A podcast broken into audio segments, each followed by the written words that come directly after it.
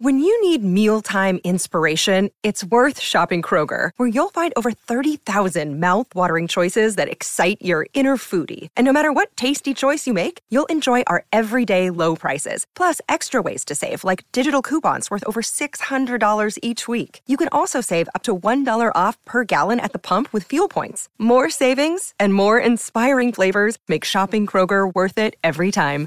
Kroger, fresh for everyone. Fuel restrictions apply. Welcome to Agency for Agents, a podcast for real estate team leaders and independent brokerage owners looking to maximize profits, effectiveness, and gain freedom for their team and business. Your hosts, Christine Andreasen and Aaron Hendon, have been running one of the most successful real estate teams in the Seattle area for more than eight years. They know building a winning team means finding ways to empower, nurture, train, and develop individual agents to discover their own power their own agency. On the podcast, Christine and Aaron interview thought leaders in real estate and personal growth to help you impact both your performance and your teams. We know it takes a lot, and leaders and brokers that crack that code reap the rewards of success greater than any they could ever achieve on their own. All right, our guest today, Brad Cartier, is a real estate developer, writer, prop tech investor and advisor and marketing consultant in the real estate technology space. Brad is the co founder of Blair Capital Asset Management, which develops and manages missing middle multifamily in, in the Ottawa area. Brad is also an advisor and angel investor to a number of property technology startups and a marketing mentor for the Metaprop Accelerator program. Brad is also a writer on all things real estate of the briefcase.email, which is a he's the co-founder. Can't recommend a newsletter more highly. He's written for Motley Fool, Roofstock, Stessa, and more. In all, Brad oversees a portfolio of around 100 rental properties, including long, medium, and short-term rentals. Also, he's a dad. Okay, he likes spending his wife, time with his wife and four daughters. Four daughters who gifted him with the coveted number one dad mug, which is obviously not the case because I'm the number one dad. But okay, Brad, we're not going to make a big deal about that. Anyway, Brad also volunteers on the Ottawa Real Estate Investors Organization Executive Board, which is a local group of 300 local real estate entrepreneurs. All right. We're really happy to have Brad on the show today. Can't wait to get into it. Yeah. Thanks a lot for uh, having me on, Aaron. Thanks. And I'm glad our various PR people hooked us up because you know the the briefcase, the newsletter that you write. So I know I know that you're a investor. Tell me a little bit. Give give the listeners a little bit of background so they know who you are besides the curator and writer of the briefcase. Yeah. Uh, so first of all, thanks for giving me the chance to chat with you and hopefully provide some value to your to your audience. Um, my name is Brad Cartier. I uh, have been a real estate investor for about 15 years. Got my start buying new build condos. I don't know if you can tell from the photo, but I'm not I'm not built for handyman work. I'm uh, uh, you don't want me swinging a hammer, so I, I, always knew I wanted to get into real estate uh, investing. But I knew things like you know the the the flipping side of it or the value add side of it wasn't really uh, my wheelhouse. So started out super simple, new build condos, buy them brand new, not a whole lot uh, to to do. You know, you have a, a, condo boards here in Canada, HOAs in the US that deal with a lot of the maintenance. So developed a, a, small portfolio of condos and then started to think, you know, it's very difficult to scale up when you're doing sort of the single family homes and and and condos. Um, so I pivoted to multifamily and uh, bought my first duplex, and then that went into uh, triplex, and then a fourplex, and uh, then the the real estate market just caught on fire. You know, um, up here in Canada, very similar to the U.S., and uh, a lot of the deals just didn't make sense. So we actually started our own development company. Uh, so we bought we buy underutilized land and we build up uh, missing middle type uh, multifamily developments and create our own value. So we're not overpaying for an asset; we're we're building it ourselves. And uh, just for your audience as well, I have a, a, background in, in property technology and marketing. I do a lot of writing for American uh, clients like Roofstock and Stessa. So very very steeped in the U.S. Uh, housing uh, housing market, even though I'm I'm up here in in, in the north. It's interesting, Brad, because you're the second person I've interviewed in the last week or so that has taken that approach of starting their own development company, about buying land and going from the ground up to get it done. And it seems like that's where we're at in the cycle is that the value has been sucked out of the market of existing properties and you've got to if you're going to if you're going to be in that commercial realm you're going to need to build it yourself to get any value out of it. Yeah no for sure. And that was the that was the thought process for us. And it, it complicates your life a little bit in that you're more you're more of a vertically integrated investing team at that point where you have the acquisition side you have the building side you have the financing side and then you have the long-term management side. So it's it's a bit more work up front but it's a lot easier to scale once you have those pieces in place and the team in place. Great. I love the idea. It's just not it's so outside the realm of what i do as a managing broker of a residential team it's so i'm always interested like how do you get into that you know i mean but i think it's really interesting stuff to be able to do that. And so you don't, so you're not buying or selling properties, you're buying land and developing it and holding it. And then you have, you're, you're managing doors. Yeah, exactly. Yeah, very cool. All right, that's awesome. And then the thing that really mostly intri- really intrigued me, not mostly, but really intrigued me was the briefcase, was your newsletter, the briefcase, because there's there's so much noise. You know, I mean, I, my email box could not. I don't want to say this because I'm afraid the universe is going to be like, "Oh yeah, hold my beer." but it's just it's just full of garbage information you know eh, first of all there's the the title company news you can use that you get which is so generic or the various lenders or the various you know insurance sales you know insurance financial consultants that it's all canned news you can use you know it's it's you and then there's what uh, keeping current whatever that the program is that realtors can buy for 29 bucks a month keeping current matters or whatever it is. But it's all just so general and generic and not insightful at all. And then you go ahead and produce this this newsletter called the briefcase, which is just it's just rad. You know, I mean, I was reading it and I was thinking I could do an unlimited amount of content each month out of just each piece of what it is you're writing. How did you get into that? Talk to me about where that comes from. Who does that writing? How long does it take you to develop that? I, I love it. Yeah. Oh, I, I couldn't think of a better promotion, Aaron. Thank you so much for that. I'm gonna, yeah, I'm blown that. away. I really do. I, like I, am not blowing smoke. I really was like, wow, this is exciting. Yeah. So, back, Drew, uh, Drew Smith does a the Geek Estate, which I love. Yeah. Yeah, Drew Myers. He's uh, Drew Myers. Drew Myers. Yeah, he's a great writer, and I've had a couple conversations with him. Uh, he's actually I'm a, I'm a member of Geek Estate, and I love that community. His content is top notch. But um, yeah, just to answer your question, uh, Aaron, I think you hit the nail on the head. A lot of the content, I would say 90% of it out there right now is self serving and it's promotional or it's salesy in a sneaky kind of way. And yeah. I just, I just got fed up with that. And I'm really passionate, obviously, about real estate, but also equally passionate about education and teaching mm-hmm. people the right things to do in real estate. There's so much noise out there and self serving content and these you know so-called gurus and coaches and get rich quick that it just it infuriates me so we set out my co-founder and i set out to create this this free weekly newsletter and there was no not going to be any self-serving elements of it we just want to talk about real estate and you know we're going to break down one interesting topic a week pull out the data and make it accessible that was really important was um, you know I'm not a trained economist or anything like that. I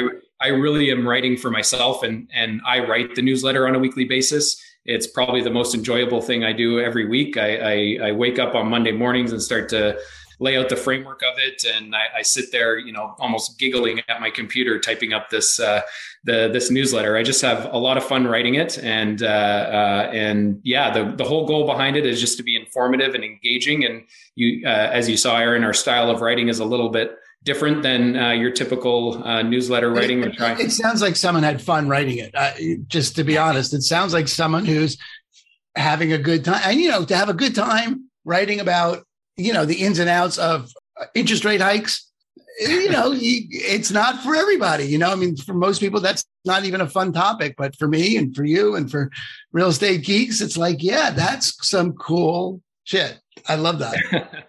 Yeah, one of our more recent one was on uh, Treasury bond yield. So I was sitting there like, how am I going to make this interesting at all? So the the opening Giphy is someone like falling asleep at a baseball game. It's like, okay, we're going to try and do the opposite of that. How are we going to spice this up? So that's mm-hmm. sort of the perspective we take with every newsletter. Yeah. It's how how are we going to engage the audience because interest rates matter, treasuries matter, all these things actually matter. But you know what? My eyes start to glaze over on some of these you know government reports I read, or mm-hmm. you know some of the media coverage is just sort of surface level coverage. You know, like the CNBC coverage of interest rates hikes. It's like it's all the same stuff. Like let's get down to the meat and potatoes of it. And yeah, and the and the CNBC and the Jim Cramers. The, I mean, that's all self serving crap too, because it's all headline mongering. It's all to get the click. It's all none of it's really news. None of it, it's the same stuff over and over and over. And it's it's all about either the sky is falling or the whatever it is. It's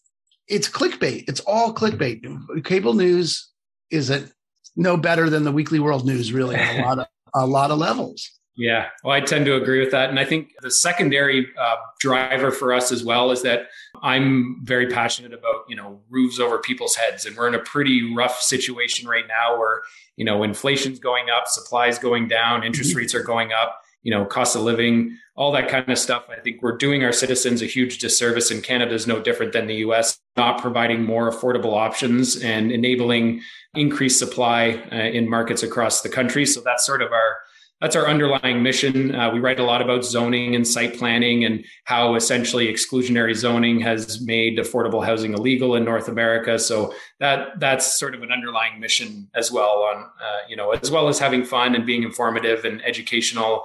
Um, we're really trying to change the dialogue around what we're doing to enable more housing in North America.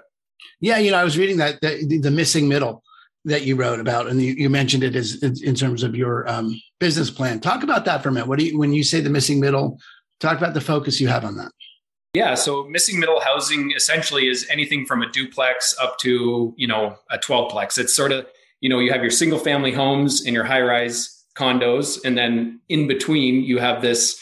Uh, it's why they call it the missing middle is because since you know the end of World War II, we've expanded out to the suburbs uh, so much that you know we've sort of lost that type of housing that is so prominent in places like Europe. Like they've they've had missing middle housing for for centuries in these in these old European villages at a necessity because they didn't have that urban sprawl. They needed you know uh, they needed to fit five families in these tall townhomes that were all stuck together. So it's you know it's courtyard housing, it's uh, it's small multifamily, it's low rise, um, and it's townhomes. And I think there's such a huge demand uh, for that type of housing because that type of housing tends to fit in the more um, walkable uh, scenarios as opposed to you know the suburban ones where you have to drive that's the type of development we develop um, and that's the type of development that you're seeing uh, people wising up to the benefit of, particularly governments. You know, um, the state of California just instituted SB 9, which now by right allows up to four units on a single family lot. So they're starting they're starting to encourage that gentle densification that you know is epitomized by the missing middle that i think anyone involved in that type of housing class over the next decade is going to be um, is going to have a lot of uh, options in terms of development and you know creating rental properties. Yeah i think that's great. It's fun i just walked a property of fisbo in my area but they're dividing into three and they could easily put fit six units on that or or du- or three duplexes or whatever they wanted to do. And it is this you can see the you know and it's only happening in Seattle. I'm in the Seattle market. And that infill the idea of density is finally open counties are finally opening up to mother-in-laws and uh, hopefully tiny homes at some point will become a viable option for people. But you've got people sitting on you know these parcels that could be infill. You already have the structure versus more sprawl. You know, and then the thing you said about the headwinds about the forgot how you, the exclusionary zoning. I think is that how you said it? Yeah. Right? But not my backyardness of the whole thing. Like you know, everyone likes to tisk tisk about homelessness, but you got to build the homes. You can't. What do you? You can't. You know, where, where, what do you want? What do you want these people to do? You got to really make. You've got to make room in your freaking backyard. That is where they're going to go, you know? Oh, couldn't agree more. And I, we wrote a piece called uh, Housing is Health, uh, Aaron. If you look at the data on the studies around mental health and homelessness, it all starts with a place to live that you are, you know, that you take ownership over. Um, there's some really interesting studies on, you know, uh, VA homelessness and, you know, uh, providing homes for these people that are not, you know, pieces of trash essentially like something they can take pride in. And then yeah. all of the knock-on benefits of that you know now they're more uh, those people are more able to get a job. They're more able to go to therapy. They're more willing to go to treatment all that kind of stuff. Like everything starts with your home and your house. So that's why i truly believe your you know housing is health. Brad it's such a great way to look at it thing to connect because the other side of it is i mean how quickly is someone going to someone's mental health going to deteriorate if they have no home? I mean even if they're on the edge if you can't find a place to live you're necessarily going to start to go nuts. I mean you know probably a really crude and terrible way to say that but at the same time you know the reality is if you force someone into homelessness for lack of opportunity for place to live what do you expect yeah. You know, I think it's I think it's great, and it's a great you know charge to pick up. It's a great cause to for especially for us. Anyone listening is this is what we do. We're you know I mean we we didn't make the problem, and we're necessarily not going to you know I'm talking about broker owners, team leaders, real estate agents. It, it, you know maybe developers have some more hands-on access to that, but still we need to be the ones having the conversations. Yeah, you know, absolutely you know, as, as Gary Keller likes to say, you know, we we are the local economist of choice, and if we start having those conversations, start altering the public dialogue around NIMBYism and exclusionary zoning and homes or health, if we start having those conversations in public, it alters the clearing in which housing shows up. Absolutely, and and again, that's the mantra. Briefcase. We want to bring we want to bring everyone the information they need to make up their own mind um, but at least provide them with the data and the context and the different perspectives on these critical critical things. Because you know homelessness mental health supply affordability like inflation all of these things are so important and are only getting more important as as the days go on. Yeah. Great. I really appreciate the work you do. And so you know, I mean, again, this is probably a really crappy way to say it, but what's the upside for you? And how long do you take writing that newsletter? And what's the upside for you in writing it? Is it just a passion for you? Is there, I mean, I know you don't get paid for it. I know it's a free newsletter, but where, you know, what brings you to do it? Yeah, great question. I spend a lot of time digesting real estate related news, both mm-hmm. for my day job and my passion of real estate investing. So I am constantly finding new sources of information and reading articles and looking at different perspectives. So it's really not adding a whole lot of extra work to my day. I'm, I'm doing 90% of it. And I'm having conversations with people in my circle and network around these topics anyway. And I sort of write as my personality is. So, you know, write as I speak. So I'm not really I'm not honestly, I'm not really doing a whole lot of extra work by putting it uh, putting it down on paper. And very often too, I get people asking me about, you know, what do you think about the rate hike? What do you think about inflation? Right. So I'm I'm typing up emails about this stuff anyway. So I just figured I'd I'd start a newsletter and uh, write about all these topics, and hopefully, you know, more people can benefit from from what I hope are insights or you know different ways of thinking about things. Yeah, very cool. I mean, I I can get it. I I suspect it's a way of both formalizing your thinking, you know, like nothing gets sorted out more quickly. No, there's no quicker way to sort something out than to explain it to someone else, right? Then you get clear about what you know and what you don't know. So there's a huge advantage there. And, you know, for you in, in doing that. And then, you know, just the opportunity to get bigger, wider audience of people thinking about things that are important to you. I love it.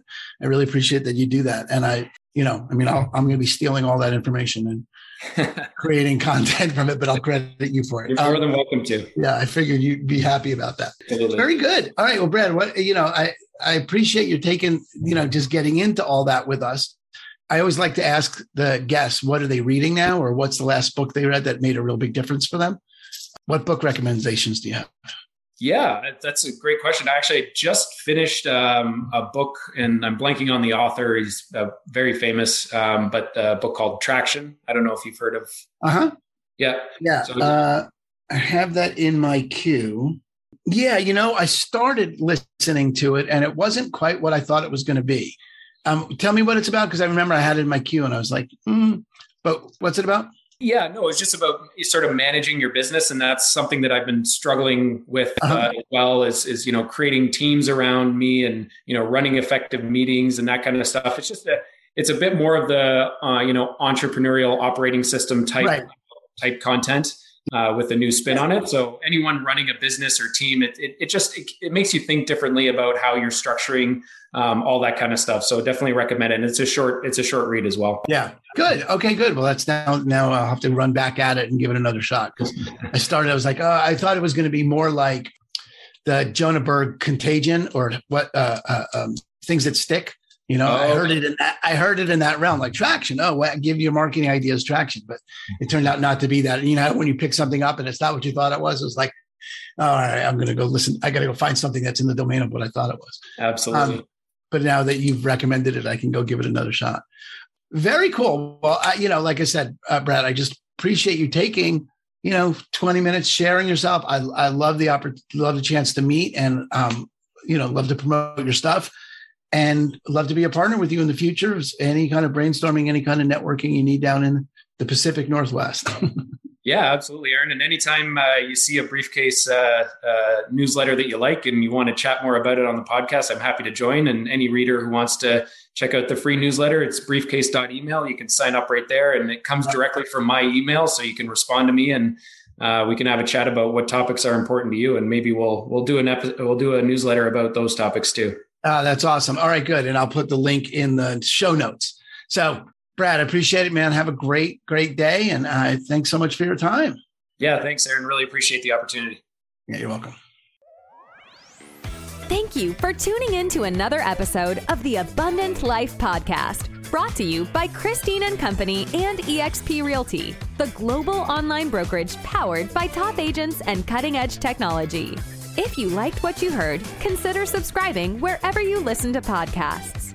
Your hosts have been award winning brokers Christine Andreasen and Aaron Hendon. For more on them, visit ChristineandCompany.com.